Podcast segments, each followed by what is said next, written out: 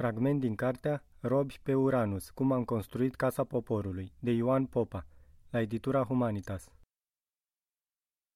Consiliul de onoare s-a întrunit pentru a judeca un ofițer care a dezertat din unitate.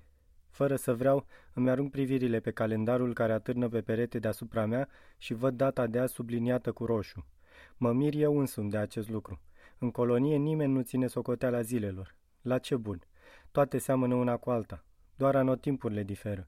În sală își face apariția și capitanul Chirițoiu, dar nu se duce la prezidiu și se așează între noi. Deși secretar de partid, capitanul Chirițoiu e un tip aparte. În mod curios, a reușit să-și păstreze trăsăturile umane. Uneori ne ia apărarea, ceea ce este un mare risc într-o lume unde singurele cuvinte pe care are voie să le pronunțe un ofițer sunt am înțeles. Cei de la masa prezidiului discută încet. Ușa sălii se deschide și intră acuzatul. Este locotenentul major Iordan de la plutonul 12, un ofițer la vreo 26 de ani. I se face semn să stea în prima bancă. Mihail se ridică în picioare la prezidiu și ordonă. Liniște! Gura strâmbă cu buze subțiri se schimonosește și mai tare. Ochii lui au o lucire mată, verde-albăstrie de șarpe. Acuzatorii ofițerului vor fi aceiași ca întotdeauna, vor pronunța aceleași concluzii și cuvinte. Întrebările vor merge pe aceeași direcție pe care au mai mers. Procesul va ajunge la același final, așa cum apa care curge în cada de la baie ajunge până la urmă la ochiul de scurgere prin care se varsă toată în canalizare. Doar din când în când ofițerii politruși de la prezidiu intervin să îndrepte discuțiile pe făgașul cunoscut, la fel cum betoniștii iau din când în când probe din loturile de beton ca să vadă dacă formula de fabricație a fost respectată. Rumoare în sală nu există, întrebări nu există, căci faptele grăiesc prin ele însele. Și toată liota aceea de păduchi sângeroși care stau la prezidiu și pe mâinile cărora au încăput destinele noastre și ale statului nostru, a simplificat definitiv nu doar ideea de socialism, ci și ideea de justiție, reducând-o la pronunțarea sentinței. Închisoarea pentru cel adus în fața judecății începe din momentul în care el intră pe ușa sălii de judecată. Comisia dezbate mai departe. Colonelul Enescu, președintele, aprobă citirea hotărârii. Ridică-te acuzat. Comisia Consiliului de Onoare, întrunită azi în ședință, pentru a discuta abaterea locotenentului Iordan Ion, îl găsește pe acesta vinovat de dezertare. Propune trecerea ofițerului în rezervă. Iordan se ridică de la locul lui. Tovarășe colonel. Ce vrei, domnule? îi repede șeful completului.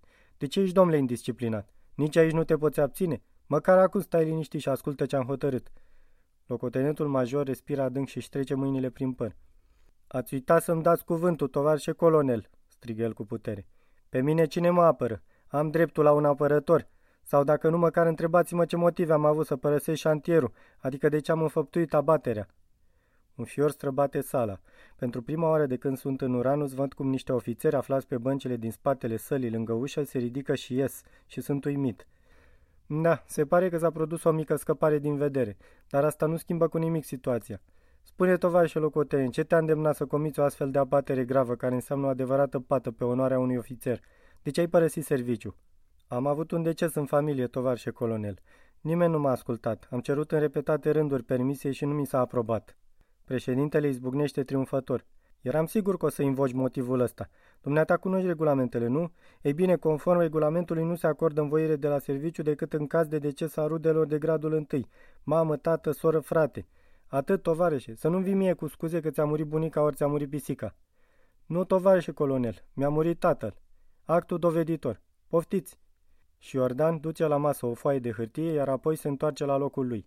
Actul trece din mână în mână, cerceta pe toate fețele cu atenție și aviditate de toți membrii comisiei. Se iscă din nou frământare în sală.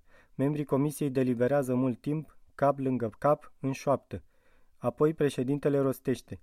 Tovarășe locotem major, o să cercetăm, o să telefonăm în comună la dumneata, să vedem. În momentul acela, Iordan își părăsește locul unde stă și se apropie de masa judecătorilor cu gâtul întins, ca și cum nu i-ar fi văzut bine sau ca și cum nu i-ar fi venit să-și creadă urechilor ce auzise. Să cercetați? zice el uimit ajungând în fața lor. Să cercetați? Ce să cercetați, domnule colonel? Dacă a murit tata? Și brusc ofițerul își strânge pumnii, îi duce la tâmple și scoate un urlet inuman care cu tremură sala. A murit! E mort! Își lasă pumnii în jos și continuă să se uite la cei din comisie. Ne ridicăm și plecăm. La ușă mai auzim. Se anulează acțiunea. A fost un fragment din cartea Robi pe Uranus. Cum am construit Casa Poporului. De Ioan Popa, la editura Humanitas. Lectura George Hari Popescu.